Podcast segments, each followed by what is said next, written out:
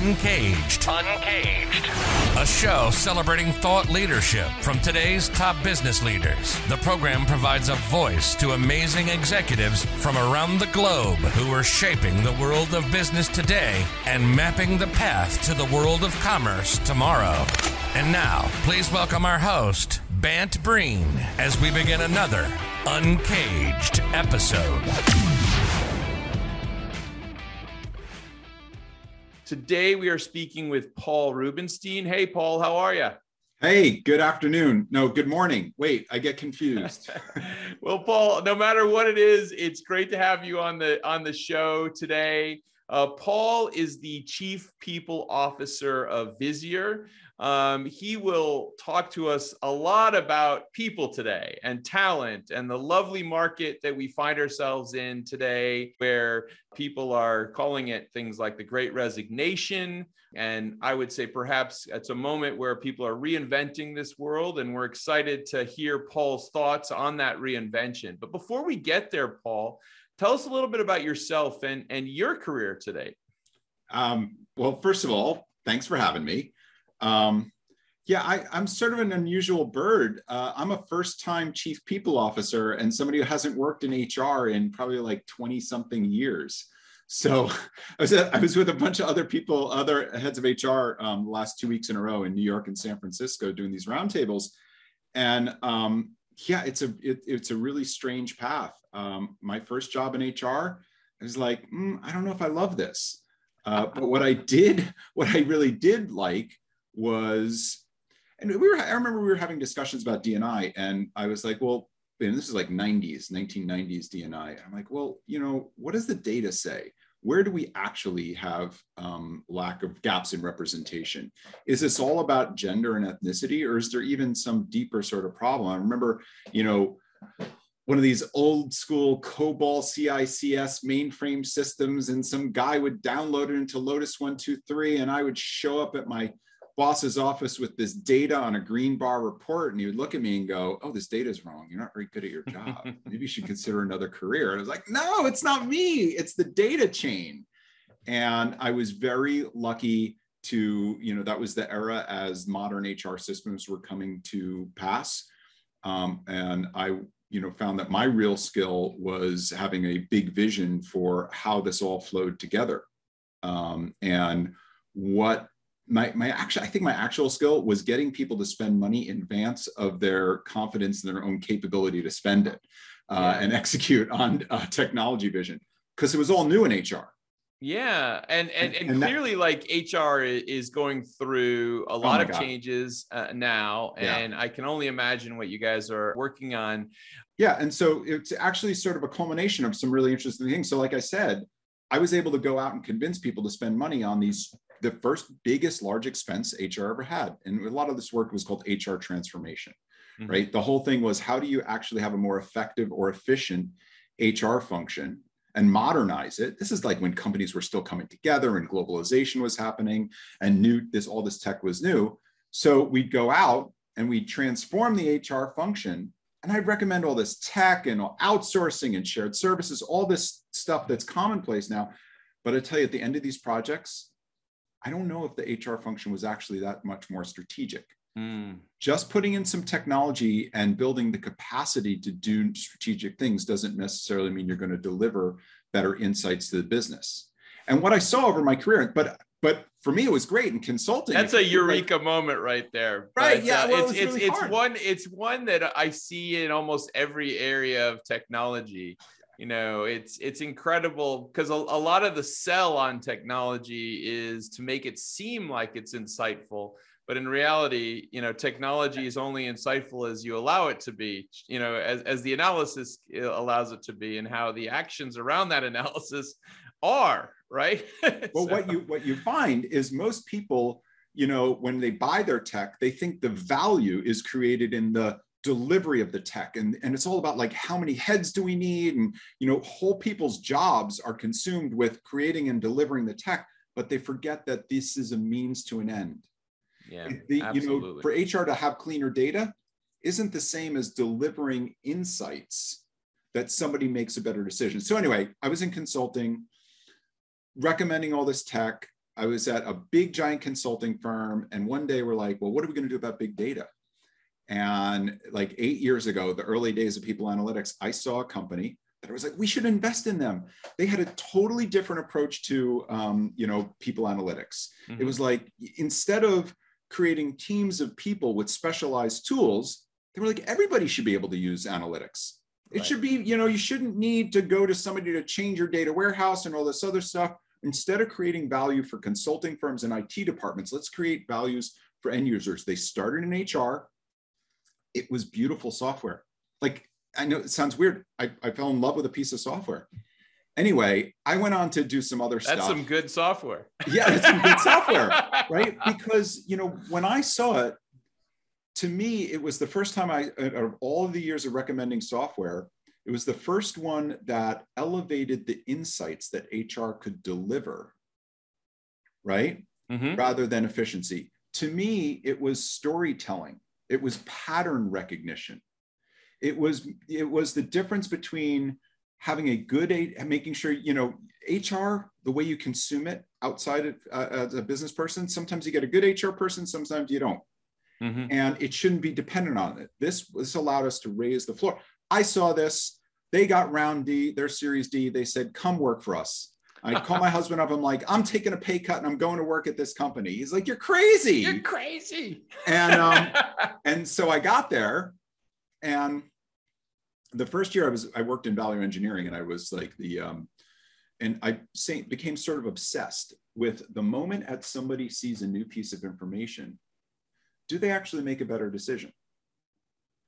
Do they actually change their course of action? Because if you think about management, mm-hmm. well, you've had managers, right, man? How much of it is based on intuition or you know the you know the hand me down experience or you know what you know or inertia right you know mm-hmm. i have to quickly make a decision um yeah i mean there's so many amazing examples of how um how companies go through that phase of not having any data then they have data and then it's really what you make of that data. And and um, and in the hr area it's always been it, it, you know in early days i remember uh, i was at an a large agency uh, who had to go through a round of layoffs. And the data clearly outlined that there were worse performers than others. And yet when it came to the layoffs the CEO made the decision to just lay off, ask every group to lay off 10% of their team. And I was like, that's horrible. Like, that's not how we should have read the data. That's not how, and you know, it's not fair. Yeah. It doesn't get to deeper truth about people. Um, and it's not equitable. And by the way, it leaves value on the table. So, how do we turn around? Like, okay, when you go out and drive in Miami, mm you know, you know how to drive around, but don't you click on Google Maps or Waze to get the latest traffic? Why would you go out and make a people decision with relying only on instinct? Why wouldn't you actually look at the whole data? I mean, there's a whole trove of human um, psychology that you know distorts your decision making. You know, yeah. recency bias, um, uh, sunk cost fallacy, all these different human conditions. Right. That data connection. And here was the second thing I observed. Like after all these years of um, advising heads of HR, I thought I would never become head of HR. But I saw something and I realized that, you know, A, I love the company. B, it was a great time for us to help focus. So I stepped into the role and I've used it sort of as a living laboratory on what good looks like in it being a data driven HR function. And there's a couple of things I've learned. The first one is like how do you collapse the distance between a good company strategy and where all the decisions are made? Mm. Right. So I'm going to use a, a really simple one, um, timely diversity and inclusion. Okay. Mm-hmm. And by the way, as a first time chief people officer, stepping into the stepping into that topic, not having a lot of experience is scary, right? Um, you're going to say the wrong thing, you're going to do the wrong thing. And so many people have not actually achieved changes in yeah. the diversity or culture of their organization. It, the, it, it's littered with, you know, the minefield, it, sorry, the field is littered with, you know, um, people had good intent. Um, but I sat and I remember all those presentations. You ever gone to a boardroom discussion on diversity? Somebody gets up and shows a graph that says, up and to the right, we're going to do this for insert population here women, people of color, you know, um, LGBTQIA plus, whatever it is. Yet they come back a year later, it's like, well, we spent, you know, training money and all this other stuff, but the market didn't work in our favor. Or there's always excuse because the decisions are actually made by individual hiring managers. Right. Because nobody shares HR data. Nobody turns around and says, how do I connect this bigger arc strategy to small individual decisions? Yeah. You know who's good at that? The CFO. Right. Anybody who's worked in a company knows that 12 times a year, you're a hero or a goat. you either look at the P&L, you reflect on it, and you correct something, yeah. but you're only going to go so many quarters before you're out if you don't actually respond to that data. So I'm sitting there saying, how do you get people to look at, give, have better context for that single decision the next hire is the one that's going to change your arc of female representation. Is it right. your responsibility to hire both someone who's both talented and diverse, or are you going to make another excuse and just hire who's ever in front of you?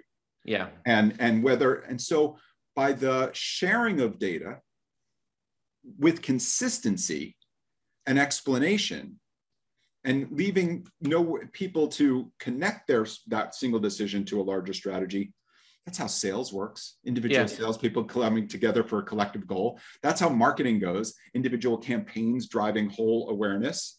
So, you know, as chief HR officer, I've been obsessed with that and we were actually able to you know that's such a it's such an amazing insight you're making paul because the way i would look at it is that topics like diversity equity inclusion especially if you look at last year at 2020 when we suddenly suddenly companies uh, woke up to the fact that they had to wrestle down their DEI strategies. They needed to figure this out, right? Was companies were more obsessed with perception than they were with strategy business eh. strategy. There wasn't a strategy of diversity.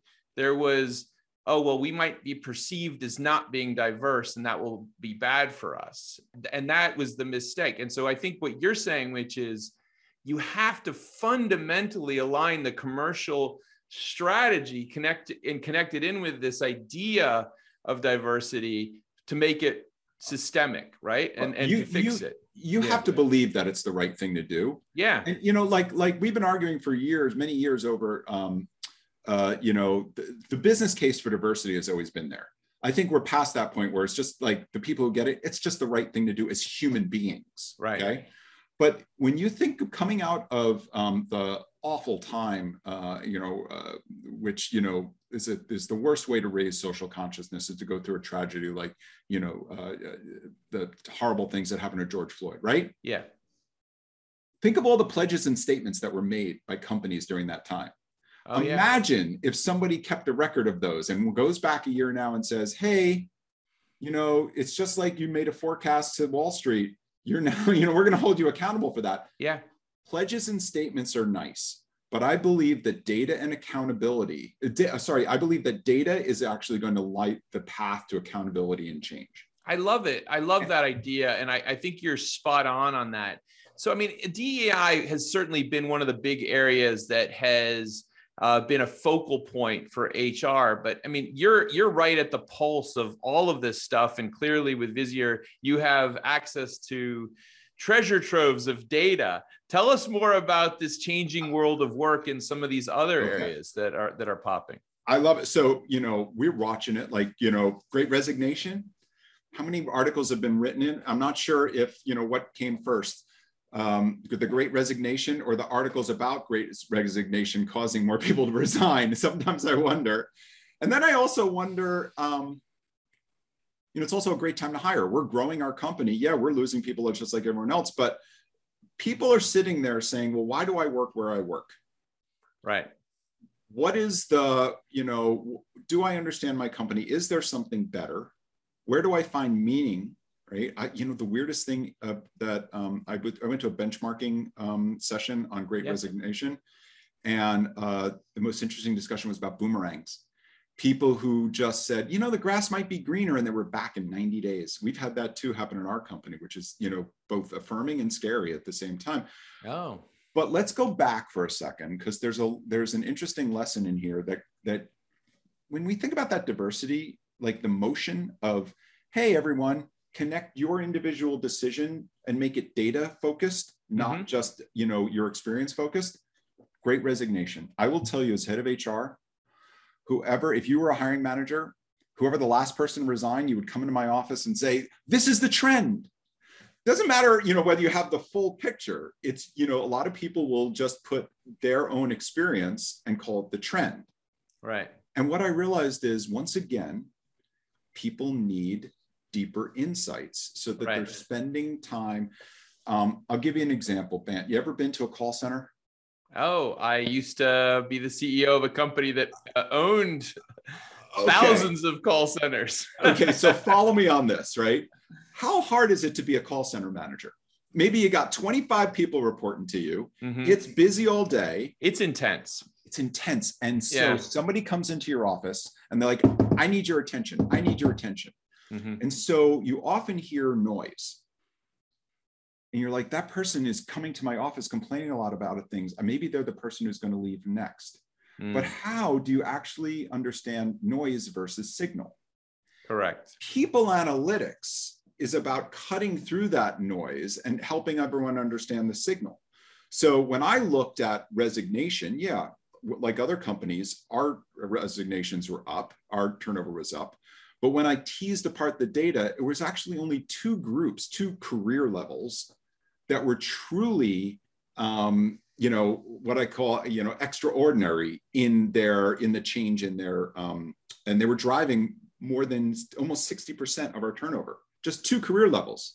Mm. and so helping people say oh you know what is signal what is noise?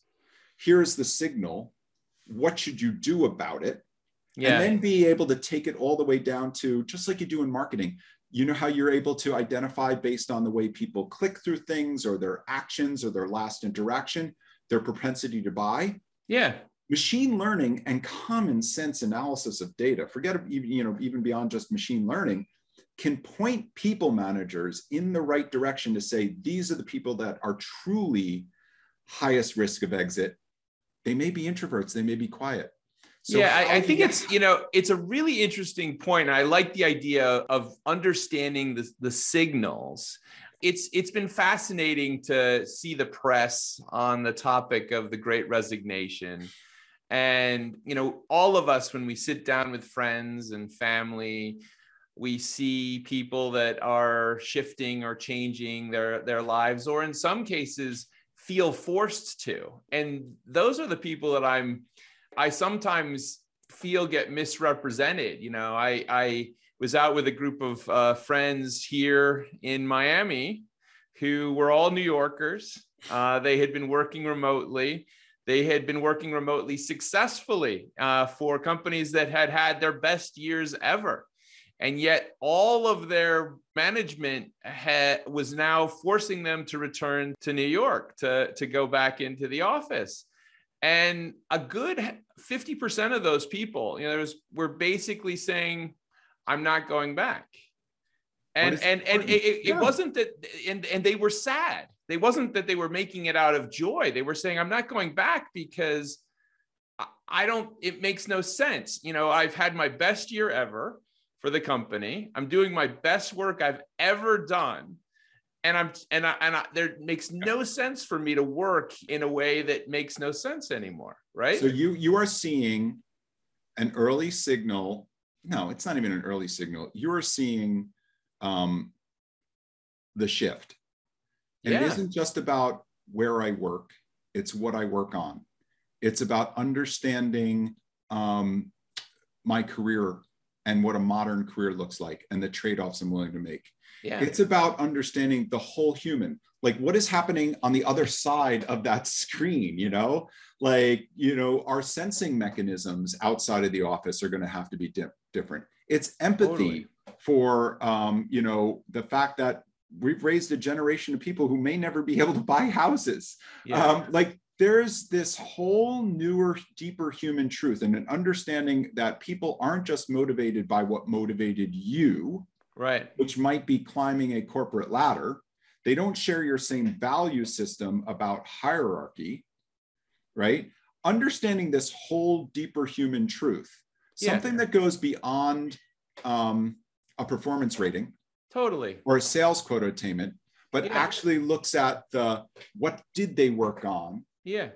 So, I mean, I think the word like holistic makes uh, yeah. you, you have to think about these people, everybody as as a, a whole person. And you know, the data that hit me as a company leader was we had our best year ever. You know, we're working more efficiently than ever before. How can I go backwards? To, how can I proclaim that people have to go back to an office when they're working really well like they're happy. Like why would i why would i force that? It makes it's insane right? That's well, bad that's bad use of like i don't know. I don't know what it yeah, is. but i think it, the data right? it's not as simple as going back to the office. It's about going forward. I will tell you when i look at burnout and burnout is real mm. it's the gamification of work because of uh, true full remote work is terrible.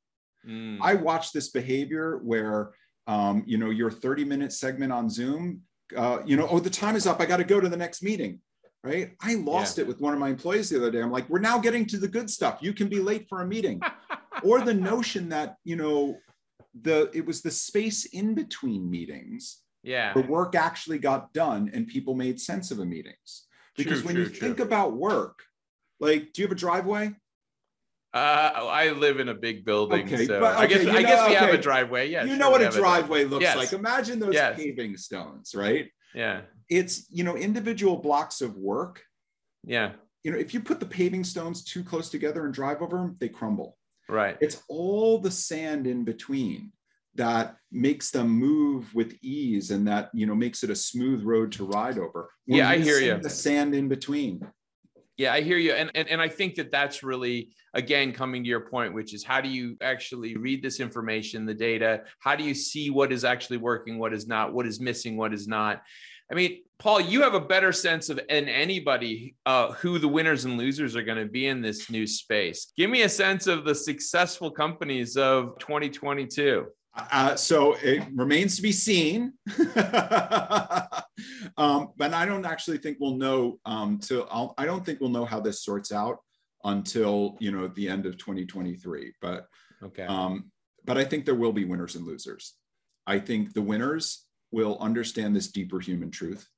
They will realize that the old telephone game, the telephone game of management, you know, where you cascade it down Mm-hmm. And by the time the CEO's strategic vision gets all the way down to the person who actually makes choices about work and customer and, and all that other stuff, mm-hmm. CEOs are tired of that.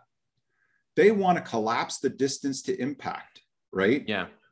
So that, you know, small decisions are better aligned with their strategy without all those, you know, interests of the middle that muck it up are. Yeah. And vice versa people want to see how their individual work connects with strat connects with the strategy and actually impacts the company. Yeah. Like you know it isn't just about purpose in am i doing good for the world? People want to be able to connect to the purpose of the company. Maybe you make toilet paper rolls and you know it's hard to come up with like a you know we're saving the world etc it doesn't matter. Well i think i think if you worked in making toilet paper rolls during the pandemic pretty critical right now. you might be you might be a yeah critical employee. Yes. I need a better example. But but this you know everybody wants to understand you know that they've made a contribution either to a larger purpose or to the company goals. They want to be able to find their place and not be diminished right um, yeah. in, oh, you're just that. Well, let me ask you, Paul, let me ask you a data question because one of the things I like to do with data is I I start out with lots of different data points and then I kind of boil it down, boil it down because I kind of find that central keystone of data, right? The keystone of data that is really the key piece of data. And and you know, as we move to this world where we're working in hybrid and remote teams, is there a specific kind of data that you would say is important for me to know to assess kind of what's working, what's not yeah. working for those teams? Great, great question.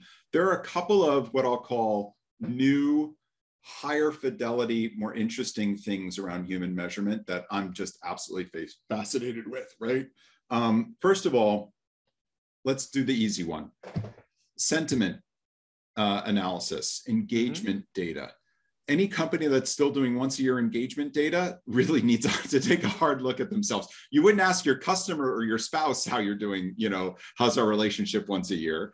Um, you, you, need to you need to be really getting into the heart of issues, et cetera, um, multiple times a year, right? You know, um, as frequently as you think is, is. And the second is the type of things you're asking. Like I will tell you, belonging. What do you experience? Understanding this, you know, what people experience at work and experience surveys are very important. And also understanding people's experience outside of work. Mm-hmm. What you'll notice is if something bad happens to somebody outside of work, they hold you accountable for it in work. If somebody, if they read an article about how managers mistreated somebody, they are actually looking for that to happen uh, with them, you know, and, and heightened awareness within your company. So it's important to understand that whole, you know, really get to the next level of experience. So here's the second one, network analysis.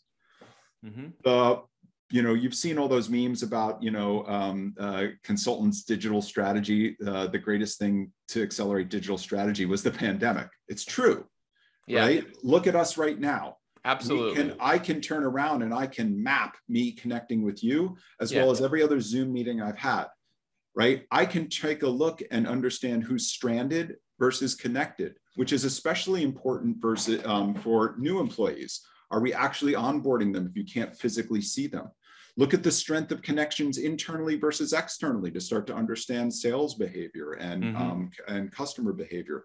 Being able to hold up a lens to everybody's network to say, do I have a diverse network or not?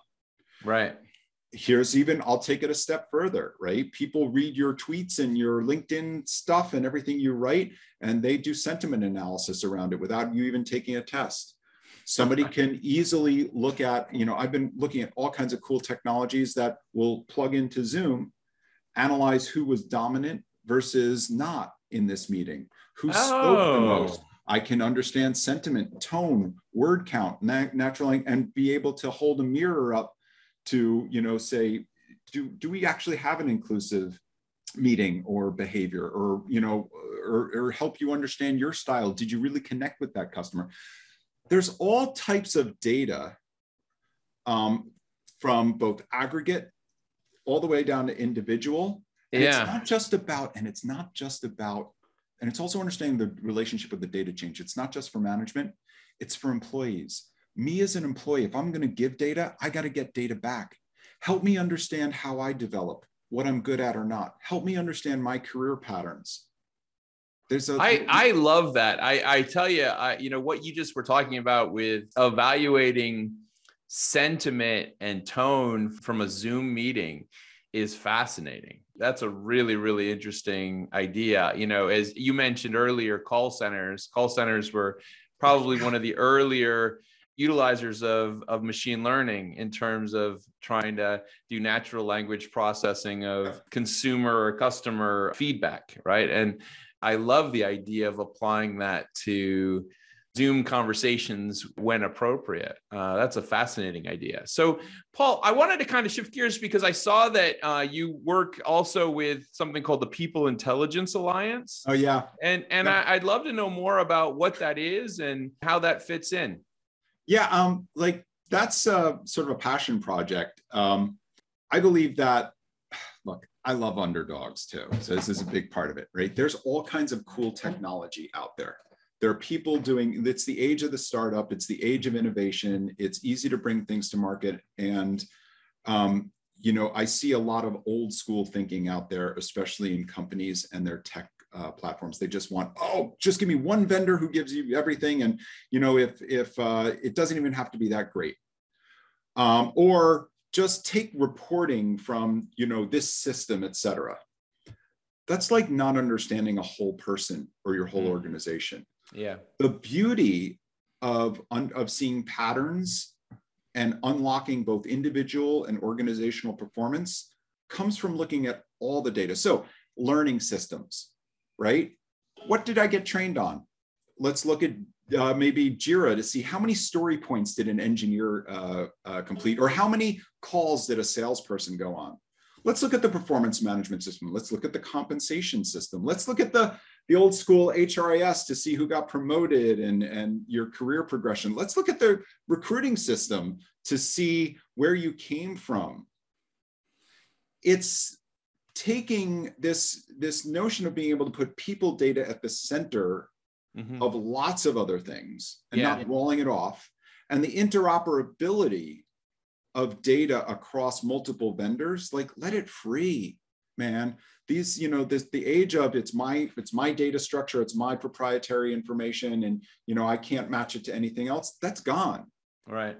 Let it free. The, the beauty exists and the knowledge exists in patterns, not a system. Yeah. Well, you know, it's it's interesting because what you're saying kind of leads perfectly into my my next question, which is, you know, I'm getting a sense from you that the leader of HR and the, the leaders of, of the future for HR are essentially data scientists, you know, and I'm curious kind of how you would describe that modern HR leader uh, going forward. So I don't know. I don't know if it's a data science, but here, I guess here are the things that I gave a lot of advice to HR leaders, but you know what? Yeah. My advice was better after I had been a P&L leader. Right? Ah. Um, I will tell you that I think that chief HR officers of the future, um, they really have to go back and go back to the basic science of industrial psychology, even if you have to hire a couple of IOs for you um, and and understand basic human, you know, the the basics of that, mm-hmm. and be able to tap into that. Yeah, you have to understand data to the extent that the CFO understands accounting. You know, the days of the controller becoming the CFO are, are gone. It's usually somebody who's in financial planning analysis or a banker, somebody who can tell stories and understands what the data should say and how to tell stories with it. That's the that's the key. Much less the data science, it's the data storytelling. Um, I think somebody who understands, you know, not just leadership development, but frontline people people manager development. Mm-hmm. Right? It's it's you know you can develop all the leaders you want, but man, if you don't have good frontline people managers, and yeah. then finally somebody who's a little bit experienced engineer somebody who can say, what do I want my employees to, what is the, what is, the, what do I want the path to feel like? Yeah. And that's a little bit culture. That's a little bit um, process engineering. It's a little bit being able to stick together the right tech, but it's also being a, you know, it's also editorial tone, content yeah. curation, experience curation. Um, so I don't know, Bant, what is that? No, I mean, it's a lot of characteristics. I think that the things, some of those have been timeless for sure. Others, I think, are new in the mix, right? And I think that engineering, the data elements are are really powerful new tool, a new new skills, really to to make sure that you feel comfortable with. And I think those are going to be key and certainly they're going to play a big role in 2022. So, Paul, big last question. Tell me the big key things for 2022 that I should be keeping in mind uh, in terms of HR. Oh man, 2022. Yeah. First of all, you know, um, uh, number one, how will we land the the post-pandemic work world? How is that going to happen? Um, and no, that's number one. Number two, how will an inflationary economy change the way we deal with comp and people changing jobs? Those two things are colliding, uh, yeah. and it's it's really interesting to to see. Great point. Number, th- number three, we're going to go back to the office. Yep. Um, but I hesitate to say go back to. We need to go forward to a new office. We need to go forward into a new environment where people come together not because they have to, but because they want to, where people understand that they come together with intent, not just out of obligation. And that will lead to purpose driven work. Here's another one all those people who graduated college or all those people who you hired who've never you've never actually met. By the way, they're shorter or taller than they look on the Zoom screen. That's like one of the first things you learn.